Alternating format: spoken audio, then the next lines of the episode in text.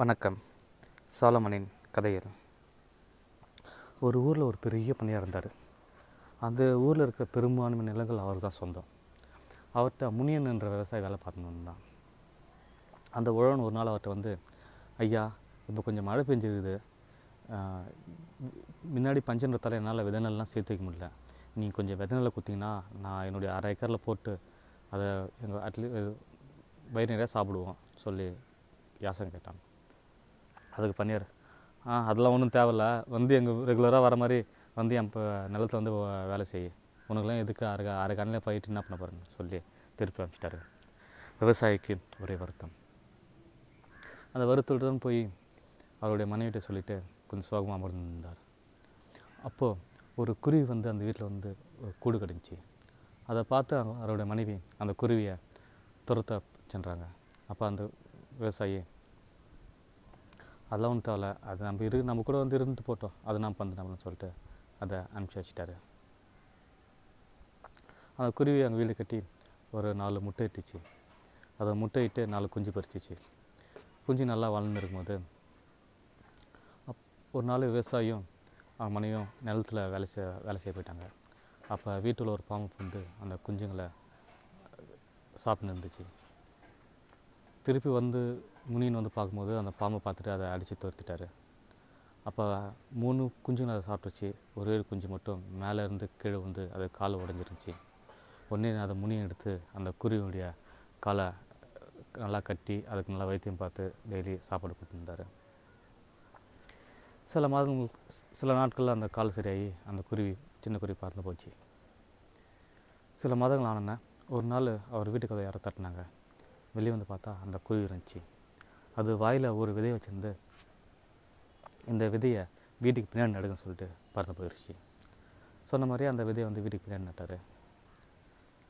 மறுபடியும் சில நாள் கழித்து மறுபடியும் குறி வந்து கதை தட்டிச்சு தட்டி இன்னொரு விதையை போட்டு இது வீட்டுக்கு பக்கத்தில் நடுங்கன்னு சொல்லிட்டு கொடுத்துட்டு அது போயிடுச்சு அவரும் அதே மாதிரி நட்டார். இன்னும் சில நாள் கழிச்சு மறுபடியும் வந்து மூணாவது விதையும் கொடுத்துட்டு போச்சு. அதை வீட்டுக்கு முன்னாடி நட சொன்னிச்சு. விவசாயம் வீட்டுக்கு முன்னாடி நட்டார். ஸோ இப்போ விட்டுனா அந்த விதவாலேருந்து மூணு பூசணிக்காய் வந்துச்சு. நல்லா பெருசாகிட்டோடனே பின்னாடி இருக்கிற பூசணிக்காய் எடுத்து அதை வந்து அறுத்து பார்த்தாரு.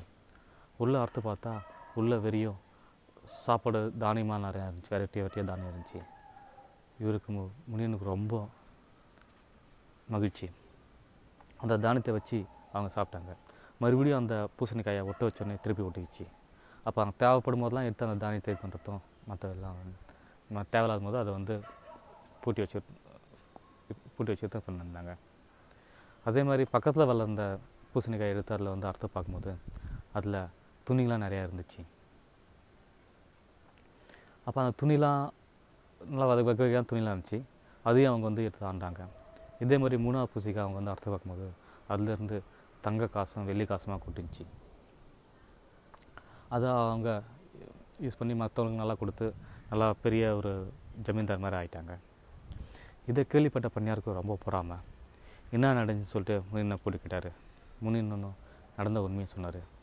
பணக்காருக்கும் இதே மாதிரி நம்ம பெரிய பணக்கார ஆகணும்னு சொல்லிட்டு ஆசை வந்து அவராக ஒரு கூடு செஞ்சு அவங்க வீட்டில் ஒரு குருவியை தந்து விட்டார். அதே மாதிரி அந்த குருவியும் ஒரு நாலு குட்டி முட்டை போட்டு நாலு குட்டி பிரிஞ்சுது. அப்போ அவங்க வீட்டுக்கு பாம்பெல்லாம் எதுவும் வரல ஏன்னா எப்போ தான் ஆள் வேலைகள் இருப்பாங்க. அதனால் வந்து சத்தம் மரத்தில் அந்த சைடு பாம்பெல்லாம் வரல. ஒரு நாள் இவரே வே பொறுத்து பொறுத்து பார்த்துட்டு இவரே அந்த மூணு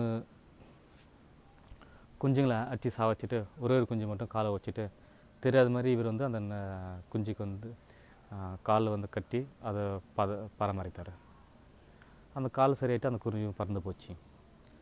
சில நாள் கழித்து அந்த குருவி இதே மாதிரி கதவு தட்டி மூணு விதை அது மாதிரி ஒரு ஒரு நாள் தந்துச்சு. அந்த விதையை பயிரிட்டு வளர்த்தாரு பண்ணியார் அவருக்கு ரொம்ப ஆசை. ரொம்ப பேராசை. அப்போ நான் மூணு பூசணிக்காய் வந்தோடனே மொதல் பூசணியத்தை ஆர்த்தார் அதுலேருந்து நிறையா வெட்டுக்கிளி வந்து அவரோட பயிர்களாக அழிச்சிருச்சு. அவருக்கு பண்ணியாருக்கு ரொம்ப பக்குன்னு ஆச்சு ஓகே அட்லீஸ்ட் ரெண்டாவது இதுலனாச்சும் நம்மளுக்கு நல்லா இருக்கும்னு சொல்லிட்டு அந்த பூசணிக்காய் அறுத்தாரு. அதுலேருந்து தீ வந்து அந்த அரண்மனையை அழிச்சிருச்சு. அதில் அந்த பன்னியாரும் இறந்துட்டார். மூணாவது பூசணிக்காய் யாருமே வந்து அறுத்து பார்க்கல. எல்லாரும் அதில் பாம்பும் தேலும் பூரானும் தான் நம்பினாங்க. நன்றி வணக்கம்.